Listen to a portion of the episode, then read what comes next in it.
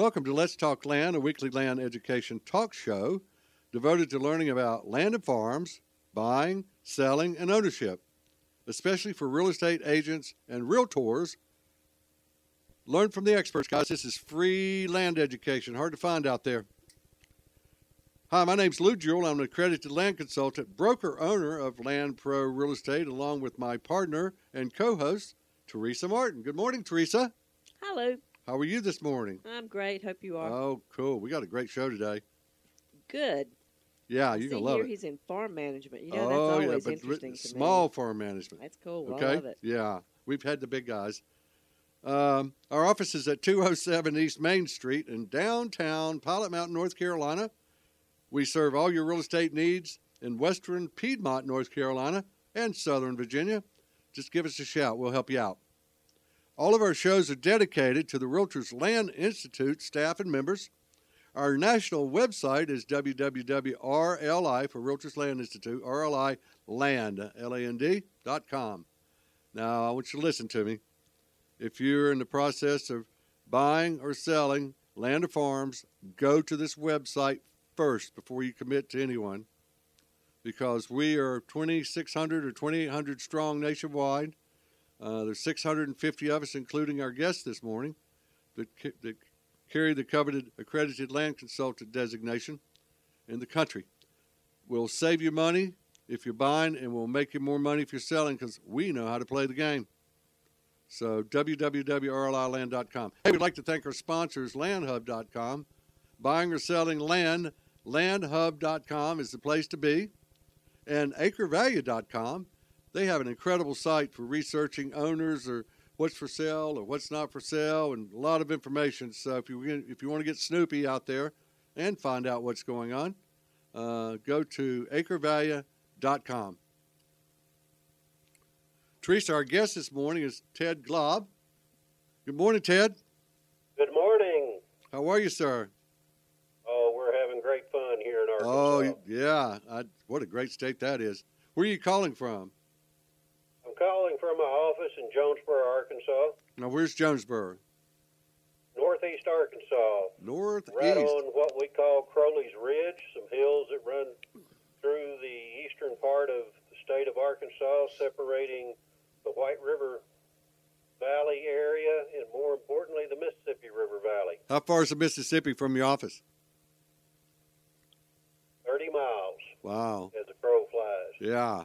You know, we were talking yesterday and a couple times anyway. I've known you for years, but but um, there there's so much history around that Mississippi River and earthquakes and wars and and and some of the most fertile soil in the world in it.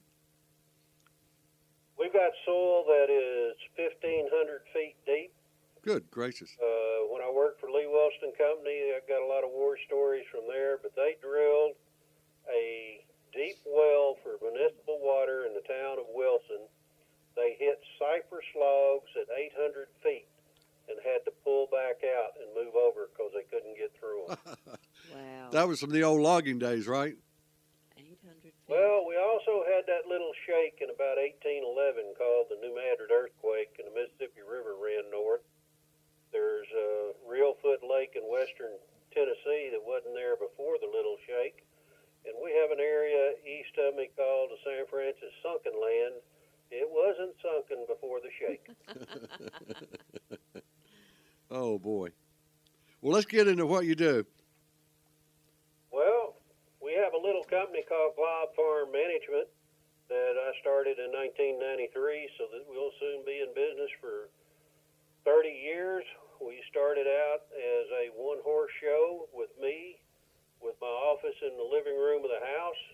Had two college students in the front bedroom providing bookkeeping and clerical support. And we've gone from that to today. There's four of us principals. I've got over 40 years of experience. I've got a young partner that's got over 12 years of experience. We got a new guy just coming in. This is his second year. All three of us have master's degrees.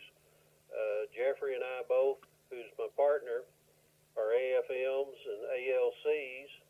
And then we just got uh, Jim Tubbs. It only took me 25 years to get him. Yeah, but that was worth A every loan that was worth officer, every and now minute. He's a real estate Yeah. particularly in estate transfers and stuff. Incredible talent he is. Yep. Yes.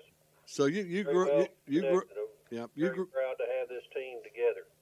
you grew up in Rector, Arkansas, and you worked with your family farm, feed and seed business, and the ice house back then, I guess.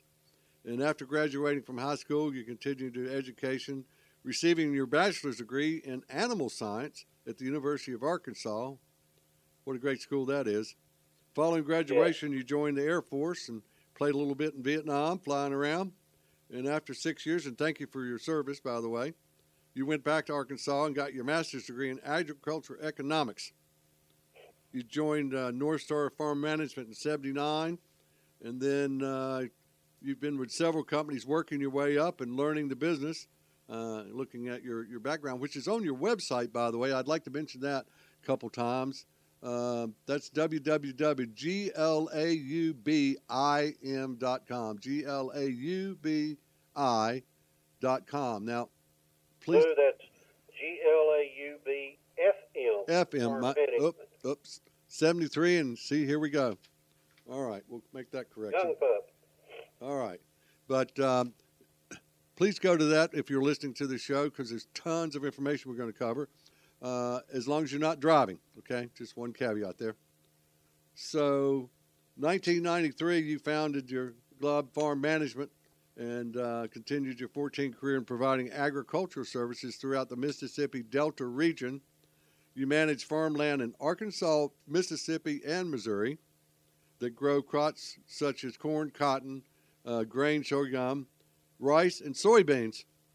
In 1990, November 9th, he received the Accredited Farm Management designation, which awards is awarded by the American Society of Farm Managers and Rural Appraisers, which I had your national president on a couple years. I don't remember the podcast number.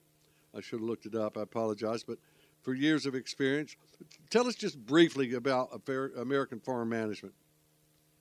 The American Society of Farm Managers and Rural Appraisers is, in my opinion, the premier organization, just like a CPA for accounting or stuff like that. The accredited farm manager, or the accredited rural appraiser, or the accredited agricultural consultant, or the review appraisal accreditation with the society, are the top accreditations and professionals in the business, just like RLI working in the land the American Society has the cream of the cream working in farm management, land appraisal, and consulting. You're also a member of the National Association of Realtors Mem- Memphis Agricultural Club and the Jonesboro Chamber of Commerce. What's the uh, Memphis Agricultural Club, just briefly?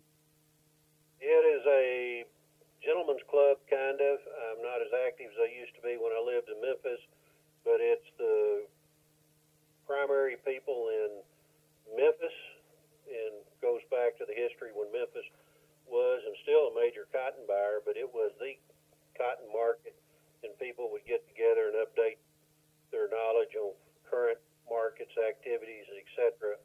And they still put on some real good programs of the changing trends. And Memphis is fortunate to have the Memphis Ag Center there too, with uh, some extensive research plots keeping you updated on new technology. Right. Ted's also licensed in Arkansas, Mississippi, Missouri, and Tennessee. So if those are areas of interest, you definitely want to get in touch with Ted, and uh, we'll help you if you need some help getting there. But he's also a licensed and bonded auctioneer. What type of auctions do you do? We primarily work with farmland auctions. Our core business is, or has been, farm management and all the accreditations and all that. We work in the area to take care of our clients, whether they're acquiring property, liquidating property, or wanting to make a ownership change. That's our focus. We try to be an information center so that we can provide the best service possibly for absentee landowner client. Right. Now we're expanding into other areas of investor types and things like that that we didn't concentrate as much on in the past. Right. As I jokingly call it, our market has historically been the Aunt. That's somebody third, fourth generation ownership that's inherited a farm and they're trying Sure, and that's where professional uh, folks like you come in. Most of you know, I mean, how, how can I mean how can you make decisions about stuff if you don't really know what you're making decisions about? I mean, you got to. We all need guidance in these specialties, and, and you guys uniquely, you know, and there's some big guys out there, big companies out there, three and four generations, and uh, but you guys are are the small. You, you work with the small farm management, which is um, kind of unique, and we want to kind of emphasize that. And for those that do have the small farms, and it doesn't matter if you're in uh, Ted's uh, backyard or the areas that we mentioned. Uh, what a great consultant! We that's one thing about the realtors, the land people, uh, the farm people. We we network, we help each other, and uh, undifferent than the the residential uh, real estate brokers. You know, it's just a different different different group, but we we do help each other. That's true, right? That's very true. And even though we call our company farm management, really truly today we're becoming more asset management. We're upgrading the productivity of the farms, preparing for transitional changes from one generation to the other. And it's nothing but following good professional business plans. One of the first things that we want to do is ask the client what are their goals and objectives and you'd be surprised how few people really understand the complexities of their asset or what they can do with it. And that's where we start and carry the ball from there. I tongue in cheek joke I've got a master's in ag econ, but I should have got a PhD in psychology. Touche. I think that that that uh, would relate to any type of realtor or realtor broker out there. Now, discovering what the people really want to do and working with them, hammering out that goals and objectives. Ted Glaub could manage a farm one way to meet my needs, but then I have to manage the farm to meet the needs and the desires of our clients. Sure, of course. And that is a real art that's developed Yep. over time. Yep, and a real challenge too. I'm sure. Yeah, yeah. So When you take over a farm, that is a very personal relationship. I tongue in cheek joke. That's like me telling a gentleman I'm taking his uh, wife out to dinner and he's not invited. You got to have a very good, Uh-oh. trustworthy relationship. uh oh, we might have to taking care of a very important asset Yeah. for that person. we might have to edit that out of the show. Yeah. But that that that's an interesting analogy, but I can relate to it. so uh, farmland is very personal, a lot of pride, particularly when the type of farms that we do, which is third, fourth generation Yeah. ownership. well, People have hung on to it. my mother's family, we got 900 acres plus or minus. Great granddaddy and granddaddy bought 18 farms between 1909 and 1929, not contiguous, but all in the immediate area. Uh, mother was one of 10 children, and you know how that populates out. And uh, Yep. we just went uh, two months ago uh, to the sixth generation uh, acquiring part of the original property, and not one inch has ever been sold outside the family. So I know exactly what you're talking about. You've just described a term that we call dilution factor. Okay. Great granddad could make all the decisions and run it the way he wanted to, but his four sons, you start having a little bit of rub. They have a little bit of different difference in their goals and objectives, and by the time you get to that third generation, Go boy. you really have to start working with people to help them transition with the farm to maximize benefit for all parties. Um, that can be a challenge because I relate to that sometimes when we uh, get involved in a in a uh, farm sale, land sale, and uh, there's 28 heirs to an estate and their spouses, and uh, that that gets real interesting, trying to trying to get that all sorted out. But uh, you know, it's you, you just do what you got to do. Our goal is to help people. Uh, at least that's mine, and, and I know we have a lot of the same same ideas, Ted. Uh, but uh, you know, it's, Just uh, being sure that you got all the legal structure of that ownership Yeah. documented and recorded in your local county where you're selling the property seems to be a major issue for us. Hey, our guest this morning is uh, Ted Glaub. This is Let's Talk Land. We'd like to thank our sponsor, LandHub.com. Are you looking to buy or sell land? LandHub.com previews thousands of properties nationwide. and acre value, if you want to know who owns the field down the road, or when it sold last year, that's the best place to research it, and it's all free. AcreValue.com. When and how did you get started in a career in the land business? If you really want to go Yeah, back to it, yeah, we want ancient history here. uh, I've been a very lucky guy, and I, you know, I'm a third generation Arkansan. My great grandfather came here and cleared up timber, and that was in 1902. My grandfather bought out his father-in-law in the feed and seed business. Dad took that over, and then when I was young, we had a livestock farm. Well, Granddad sold the cattle one week, the hogs the next week, and the farm the next week, and that kind of cut me out pretty bad because I was always liked being around the farm and livestock. So I went to work for a friend of Dad's who had registered Angus cattle. Got me into showing Angus cattle, and Melvin showed me the ropes on that, and I was trying to figure out how I could be a herdsman until I met the manager for Hull Dobbs, and he'd been on the road for six months. Finally, made it back to Memphis and was going to stay two weeks and go for another three months before he came back. And I decided that wasn't quite the lifestyle I wanted, but I did want to work in livestock, and that's the reason I got the undergraduate degree. Okay. But then Uncle Sam, that was during Vietnam, Yep. Me too. chose to go to flight school instead of wading through the mud. I thought it was a lot easier to fly over it. And also in school, I worked summers in college to get enough money to finish the last two semesters with an individual at home that was way ahead of the power curve. He double cropped his entire farm. He did a minimum tillage program, and all this just kind of set the pace for where I wanted to go. There was a Southern Plantation, Lee Wilson and Company, that I used to just dream, and it was a wild dream that I wanted to be a farm manager for them. And many years later, that's what I ended up doing. Really. That's where I was before I started my own Yeah. business. Uh, Wish came I true. introduced to the Northern Trust Company uh, out of grad school. They hired a friend of mine. Then about six months later, they were looking for another position, and I was able to go to work for them. Interesting. So when did you you started your business? We mentioned the date, uh, but when when was that when you started your business?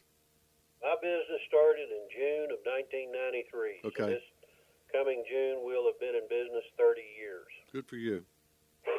Yeah, I got my license in '94, so right behind you.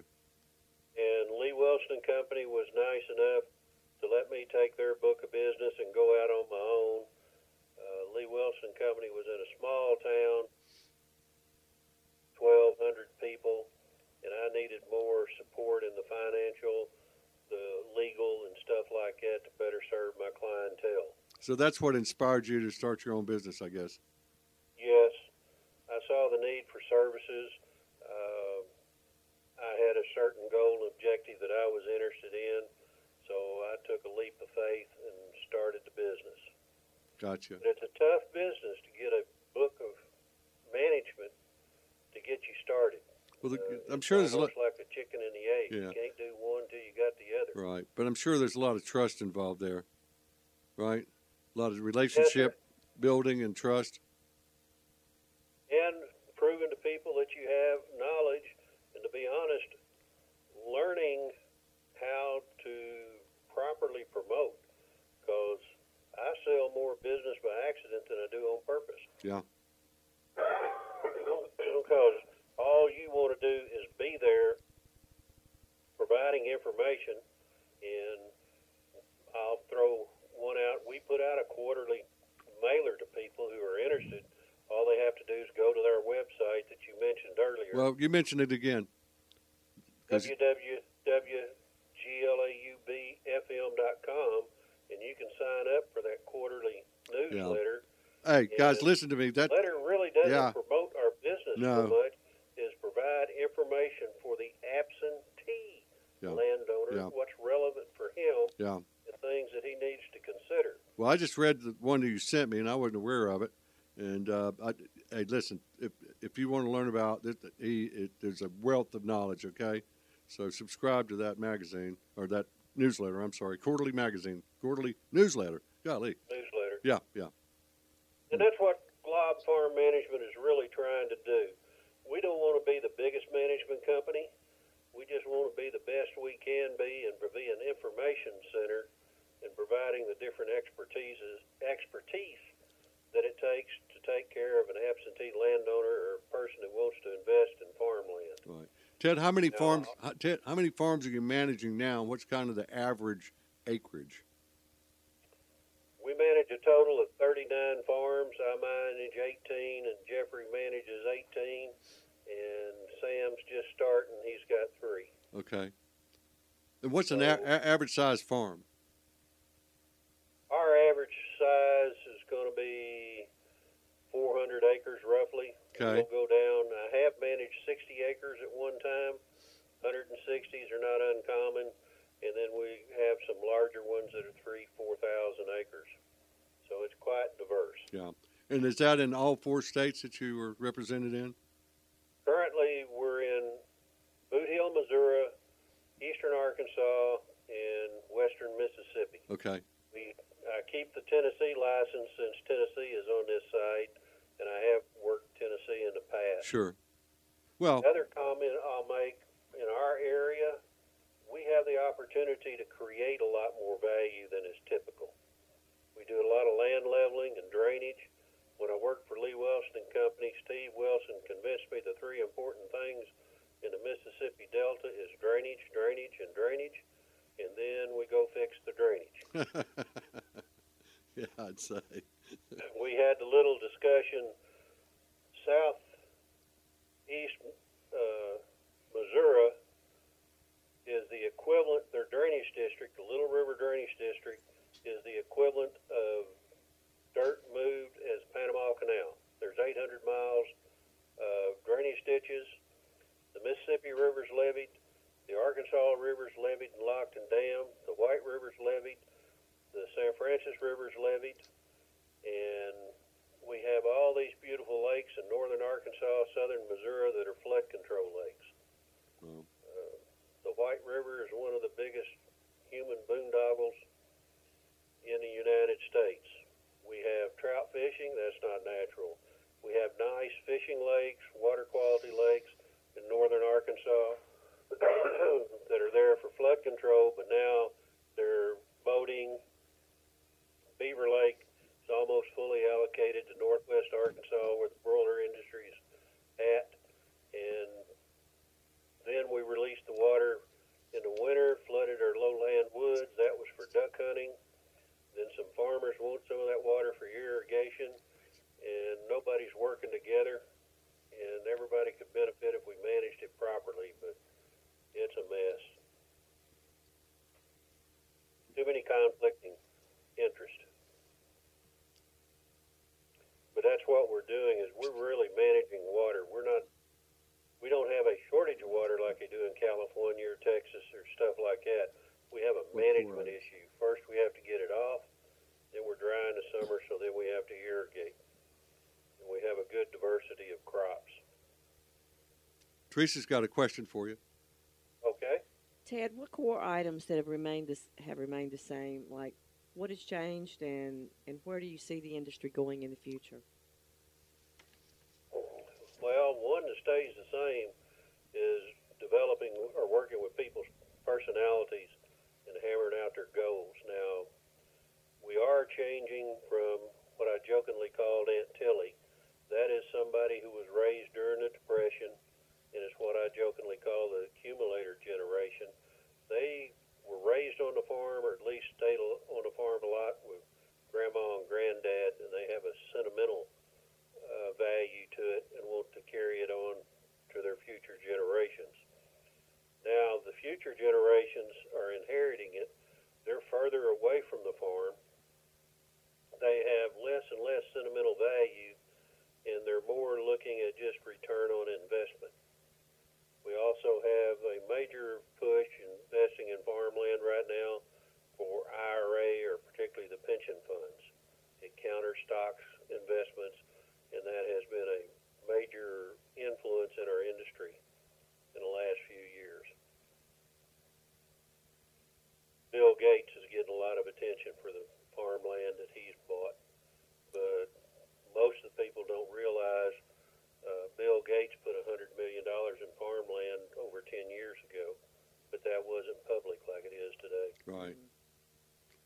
Who who manages his farms?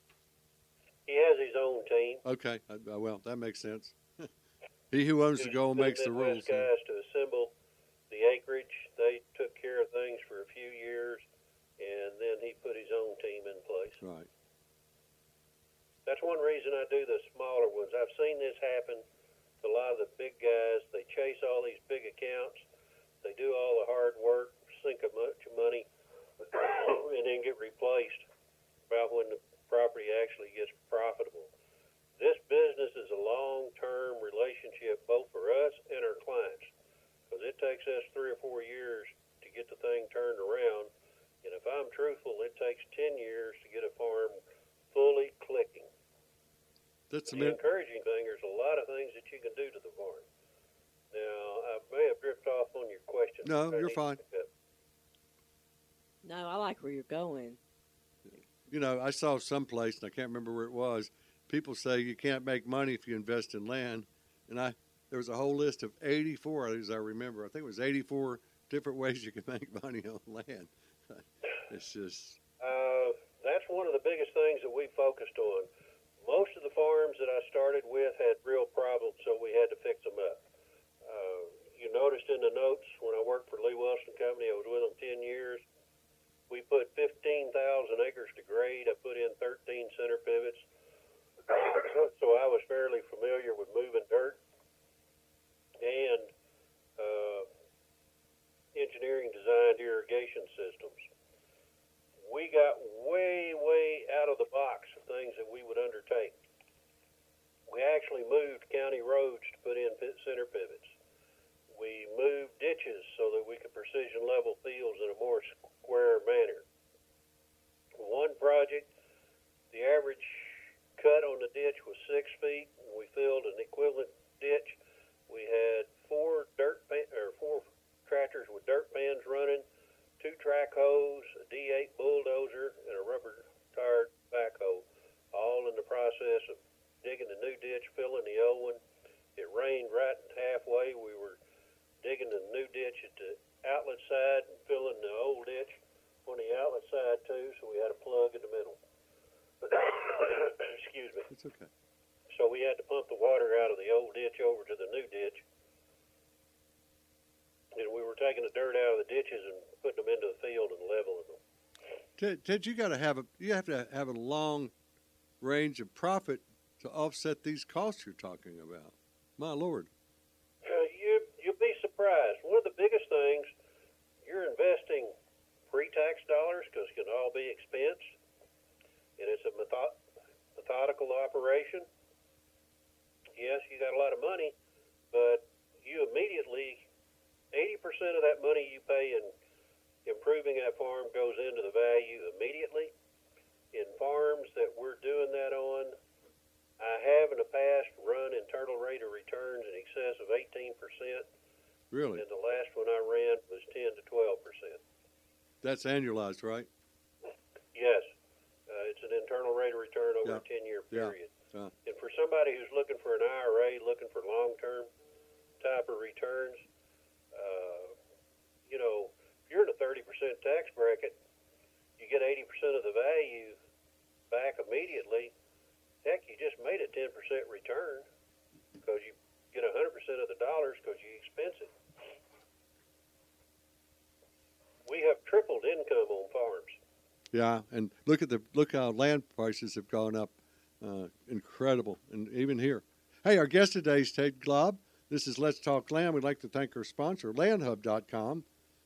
View thousands of properties for sale at LandHub.com, and also Acre Value. If you want to know who owns the field down the road or what it sold for last year, the best place to research land, all for free, is AcreValue.com. Okay, gentlemen, you guys are over my head with a lot of this stuff, and we were talking about conservations during our break, and I'm thinking, what has a conservation got to do with a farm? So, Ted, maybe you can help me out here. Okay.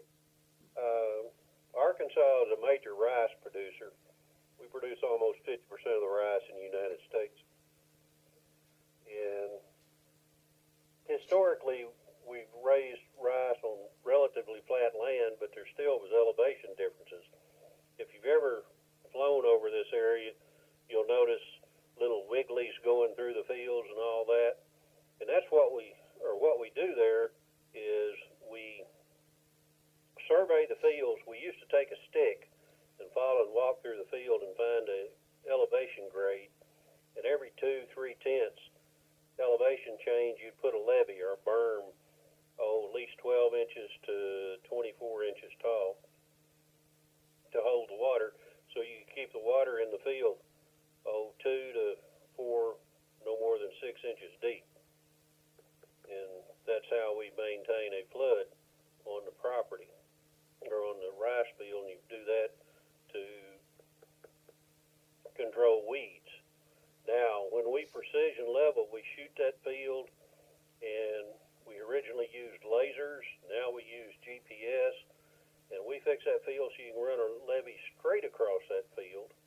Just by doing that, you increase the amount of the field that's actually in production, and you reduce the amount of water it takes to irrigate that crop because you got less levees, more uniform flood on the rice field, and you reduce irrigation water about 25%. Now we have another method we call zero grade that gets rid of all the levees on the field. The field is tabletop flat, just like your uh, dining room table. You put a marble on it, it doesn't move, doesn't go in any direction. And by doing that, we pick up another 10 to 20% efficiency in the production. And these are all new technologies that we utilize to reduce our cost and improve the productivity. It also increases the value of the farm, makes it easier to farm, makes it easier to farm with larger equipment. Have I confused you yet? Yes. Well, you ever seen pictures of, of Vietnam and the rice paddies? It's sort. I mean, they're they're isn't that kind of what they've done naturally for hundreds of years, thousands of years? Yes, sir. The rice paddies, and you flood the rice to keep weeds from growing in it. Although today Oh. we do do uh, furrow irrigated rice, where you just run water down the middles on a freaking enough schedule to keep the soil wet. Controlling weeds is a little more challenging, but going from precision level to zero grade to furrow irrigated management complications just keep increasing. Is there any herbicides or pesticides used in that crop production? Yes. Yeah. That's one of our problems on the economics of cotton and rice. Relatively speaking, they're not as big a crops. Our breeding programs haven't been as effective as corn and soybeans. There's not a lot of research done in uh, the herbicides, etc., or herbicides, insecticides, and fungicides. So costs are going up, yields are flat. Uh, whereas corn and soybeans yields have gone up, we've been able to use less expensive herbicides, more accurate uh, other chemicals, and then with the breeding, we've reduced the amount of insecticides that we have to use, particularly cotton. So I bet because I am a health fanatic, and when I go to the grocery store and I see all this organic stuff, it's really none of it's organic. It's all got herbicides and insect stuff on it. I guess. Really. hate to bust hate to bust your bubble. a lot of the technology that we use uh, comes from Mother Nature. It's just we modify it a little bit. Okay. Uh, I am not pro organic per se. I understand the philosophy, but I come from an animal science background, feeding a ruminant animal, and I use a fertility program called the Albrecht method. Dr. Albrecht came out of uh, University of Missouri.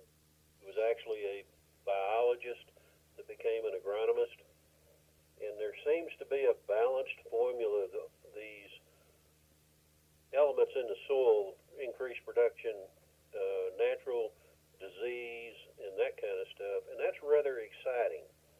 And the cover crop issue right now, although I'll confess, I've had 10 failures for any one success, uh, and that's just a learning curve.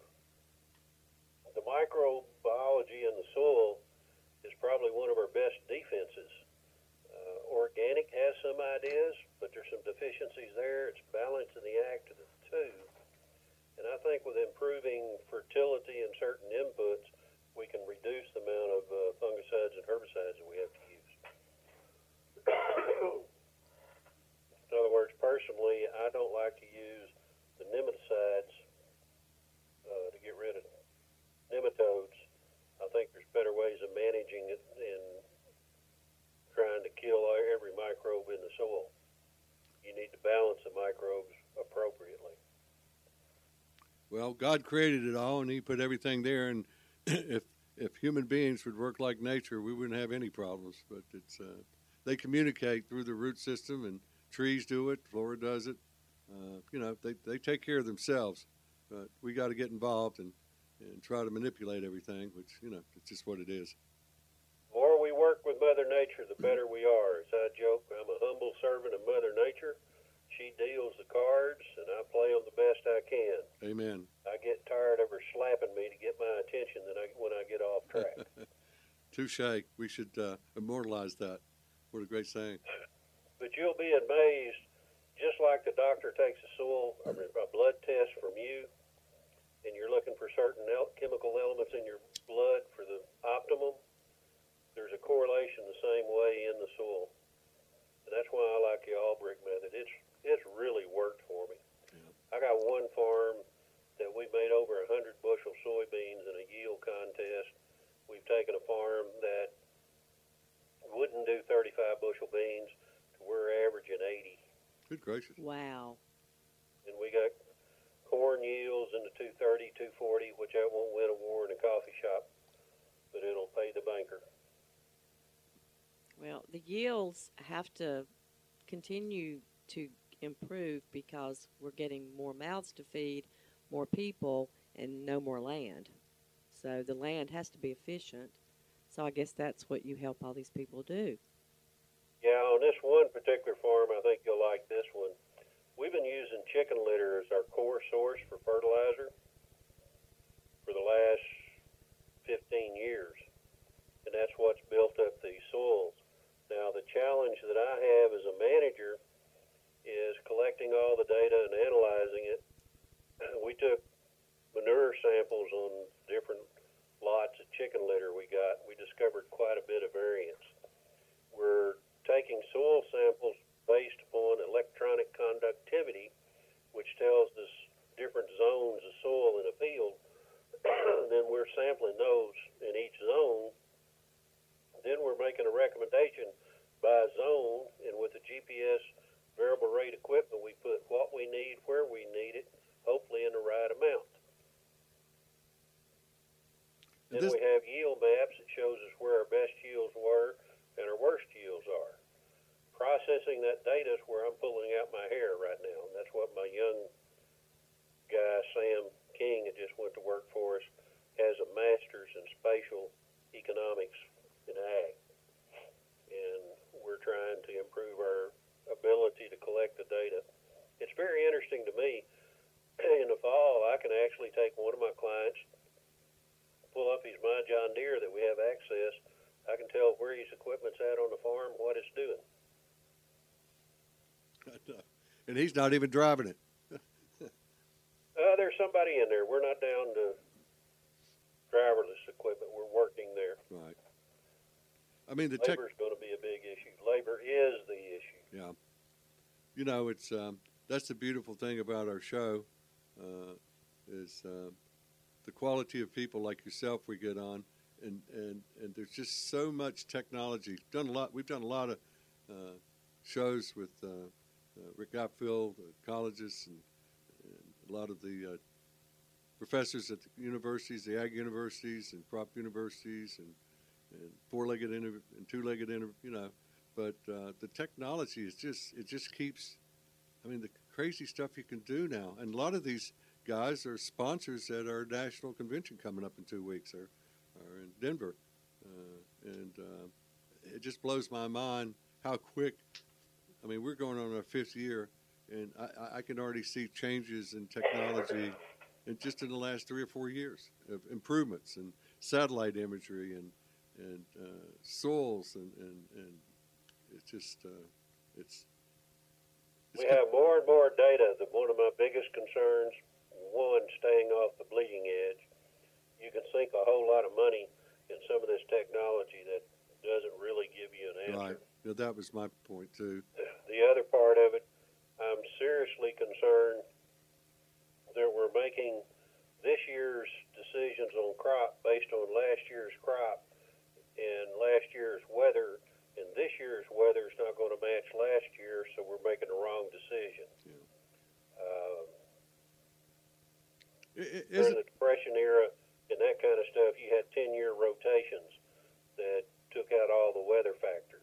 Today, a three year research program is a long term research program.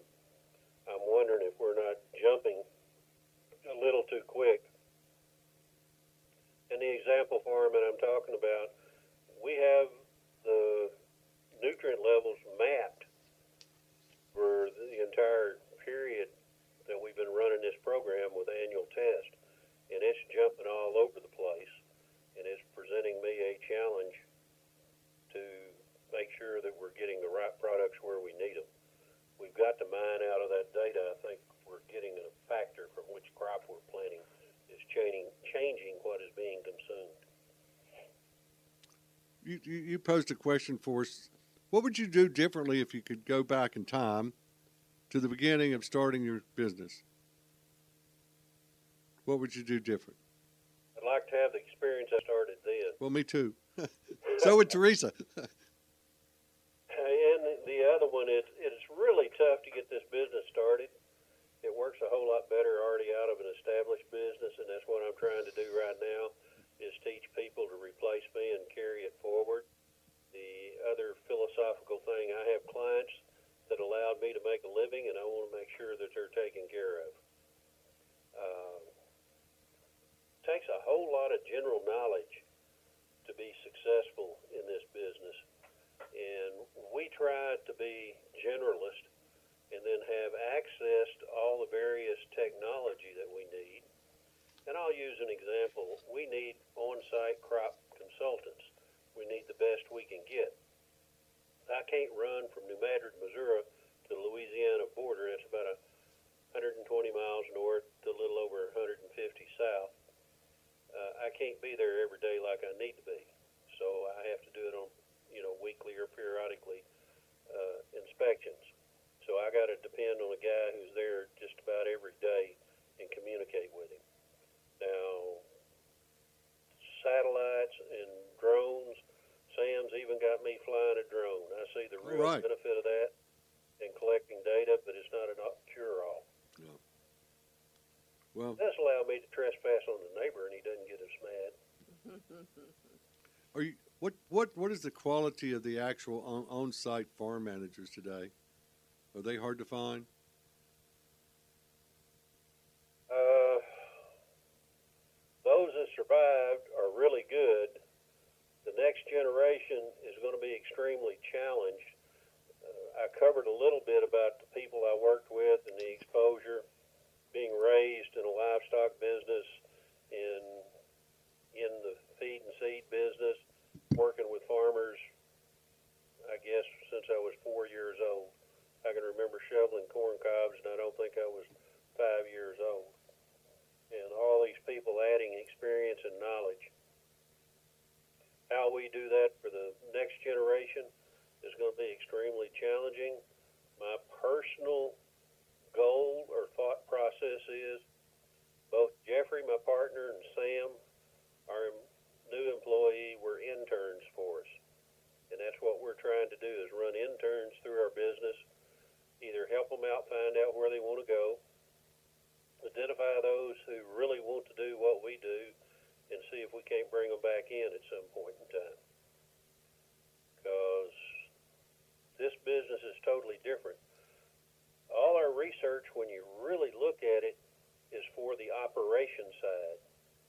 The only place that I really found the best information for the absentee landowner is the University of Illinois.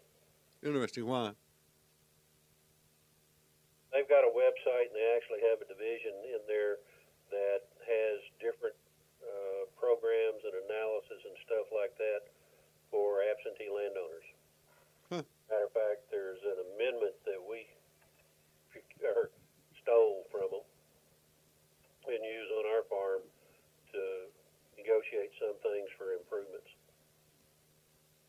Where the operator is willing to do some improvements that are beyond what he can Right. in one year, so we give him a term to recoup his input. We call it depreciating it out over, say, four or five years type stuff. Right. Teresa's got a light bulb. Yeah, I do.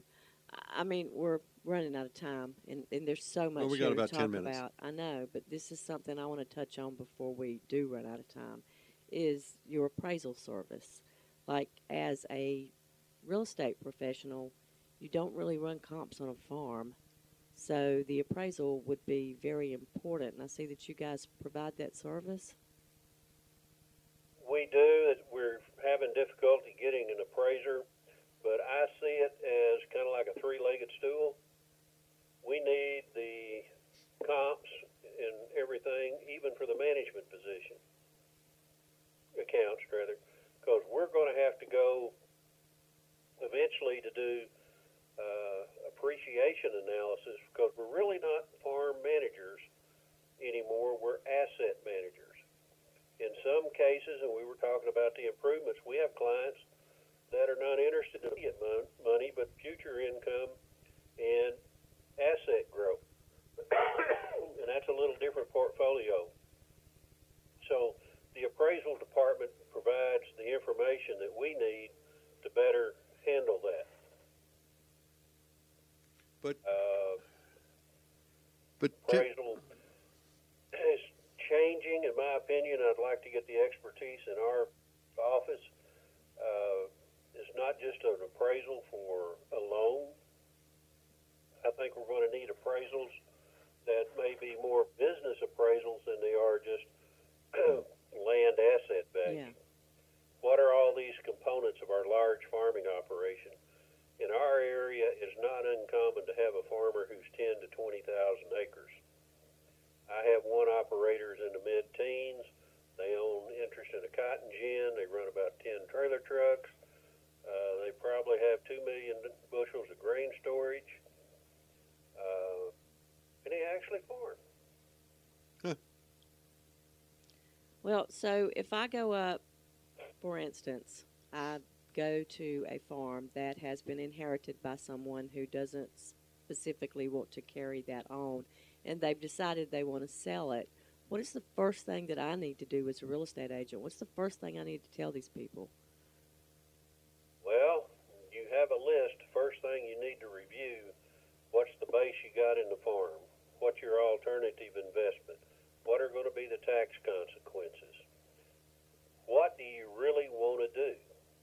And I'll give one example. I had a CPA on one of my clients who decided it was easier to divide money than it was acres, and I won't disagree with that.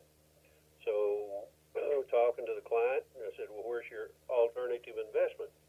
He said, Well, we'll put it in one of the big CDs. It'll make about 2%. then I said, Okay. You'll lose about 20% of the gross because the value inherited it at and all the improvements that we've done. So let me run an internal rate of return on this. So we ran an internal rate of return and compared that, and he was making a 10% internal rate of return, and this was a high income individual. And I said, We're still appreciating, and we've got a lot of these expenses already in. There's potential to do even better in the future with less inputs. Got the high cost ones in. He says, You know, I like that farm. And I said, Yeah, we could always sell it. It's in a hot area that will be easy to sell at auction and get converted to money. And then at that time, you'll have less tax issues than you do today. And that, as long as the rules stay the same the way they are right now, when you pass, you get a stepped up basis.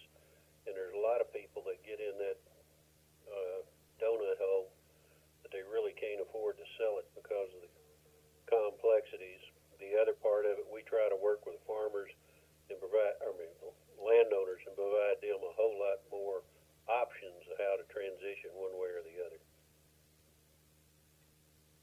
we like them That's lot donut holes. Management listening to the client, asking the questions, and getting the client to think what's going to really work for them. I mean, we can do 1031s if they want to. We had one tract that the uh, guy sold the farm in Mississippi County, Arkansas, and and did a 1031 to a house in Honolulu. Touche. That kind of guy. but you know, it's just just to stay on that appraisal stuff. Um, uh, I have the only four-hour CE class on the subject of land state of North Carolina. I'm finding out it's the only one in the country, which is kind of strange, but that's that's our industry. But uh, one of my uh, CPA, one of my appraisers, uh, MAI appraisers, uh, is a teacher for the North Carolina Board of Appraisers, and he had taken my class when I first started it. And several years later, he called me up and says, "Louis said, uh, would you be interested in writing a class for the North Carolina Board of Appraisers uh, on the subject of land because they have no land education either, which blows your mind." Uh, and I agreed to do it. I said, "But if you'll do the appraisal side, I'll do the land side," and we put it together and it was called rural, La- rural Land Values. Is it an art or is it a science? And I pulled up everything that I could conceivably find from hurricanes and stuff underwater to sinkholes to you name it. And, uh, you know, when we finished the course, we asked, you know, what is the value of land? I mean, is, is this stuff, is it an art or is it science? And, and they kind of agreed it just depends on, you know, it's what the buyer wants to pay and what the seller wants to receive. And there's no exact value on. I don't care how many numbers and how many sources you use. Uh, I mean, that seems to be my opinion. Do you agree on that? I really touched on uh, in conversation before both an appraisal and land value. I'm coming up with a term I call measurables. And really and truly, it's things that we can economically measure today when we're buying six, seven thousand dollar an acre land versus when we were paying six or seven hundred dollars an acre land. We can go to satellites, lidar, do a survey, find out if a precision level farm is really precision level. If it's not, what's the yardage going to take to get it to where you want it to be? You can do spot fertility tests because it's getting more and more complex to get the fertility where you want it for top yields. Uh, you can test the wells, find out if they're actually working. Do they provide enough water for them? Go look at your drainage, make sure it's open. Sit down and see what your soils are like, and then getting any production history. The old school of finding your production history from the FSA office is somewhat pretty well dated because it uh, so old. Whereas today, your average production history from crop insurance may be a better item. So there's more and more information that you're able to collect from one source or the other that wasn't there when I started in this business 40 years ago. Is that more accurate, you think? When I cut a piece of rope in half, I still got half, right? You got it. So yes, it's a lot more accurate, but there's still always variability. Yeah, of course, yeah, and that's what makes the you know you can have ten appraisers appraise uh, a piece of property, you're gonna get ten prices. I mean, you know, it's just uh, well, and then the other thing, an appraiser's looking backwards. Yep, exactly. He's taking sales that have already occurred. Yep. Up market, he's going to be low. In a down market declining, he's going to be high and us as realtors, we're trying to figure out from what the transactions were and the economic trends, what the price is going to be, which is a little different. Exactly. With about people don't understand yeah. that, uh, and you have a lot of other dynamics in our area right now. We're having a broiler industry move in, and that's put us into corn production and made the chicken litter available for us The corn production has increased our organic matter, increased our uh, production of beans, and this is putting pressure on our rice and cotton ground. The dryland countries that don't are not as cloudy as us have an advantage on the cotton production, particularly during harvest. I lost a half a bale in one farm down in southeast Arkansas this last year. That farm used to produce a thousand acres of cotton. Now we're less than 200 it is strictly a weather risk. Well, with the, just a little bit of time left, um, how do people get in touch with you, Ted? Well, look up Glaub Farm Management. Our website is at glaubfm dot com. My email address is pretty simple. It's ted at glaubfm dot com. T-E-D, at G-L-A-U-B-F-M for farm management dot Uh, Jeffrey's Jeffrey the same, Sam's the same, and uh, Jim's the same. And then our office number is 870- 6996. We try to be uh, as accessible as possible because answering people's problems and helping them solve their problems is really our job. And if we can't do it directly, hopefully we do it indirectly for you. And if you got a friend that has a problem, then we would like you to give us a call. Ted, you've been a great guest today, and uh, Teresa's made a lot of notes here, and I hope other folks have too. And uh, we'd love to have you back on because we, we, we didn't get through everything that we wanted to today, uh, but you're more than welcome to come back anytime and stay around while we just close out here, okay? Okay. Thank you for joining us today. Let us know how you like the show. All of our questions and comments are welcomed. This show is for the public and, most importantly, for the real estate agents who do not have a source of lead education. All of our shows can be found on our master website, www.letstalkland.net. That's .net. You'll also find us on Spotify and Podbean. Teresa, how do they get in touch with you? They can call me at 336 209 2937 or email me at teresa.mylandpro at gmail.com. My email is lou, L-O-U, at mylandpro.com. My cell phone number is 336-669-1405, and it's on all the time. And our website is www.mylandpro.com. Hey, we'd like to thank our sponsors this morning, landhub.com. Landhub, sell your land, land of your dreams. It's a great site, guy. I use we use a lot, make a lot of money. Landhub.com and acre value. If you want to know who owns the field next down the road or what it sold for last year, the best place to research is all free is acrevalue.com and much much more. So check it out, acrevalue.com. Ronnie, how they get in touch with us here? Well, Lou, they can go to our website, go to WKTE1090.com and check out all of our lineup entertainment that we have throughout the week. Lineup Entertainment. Yes, all kinds of entertainment there. Well, that's Different kind of shows and everything. Shows? You're even on there. No way. What about Teresa? Yeah, well, I don't know. Did they add her picture? I don't know. I don't think so. What so. about yet. Shada? Yeah, I think Shadow's on there. All right. Gotta have Shada. Yeah, we'll have to get a new picture Oh. put on there. So, how else could they find us? Uh, they can go to the Simple Radio app and download that and hear us anywhere in the world, uh, all over. How easy is it, Teresa? Simple.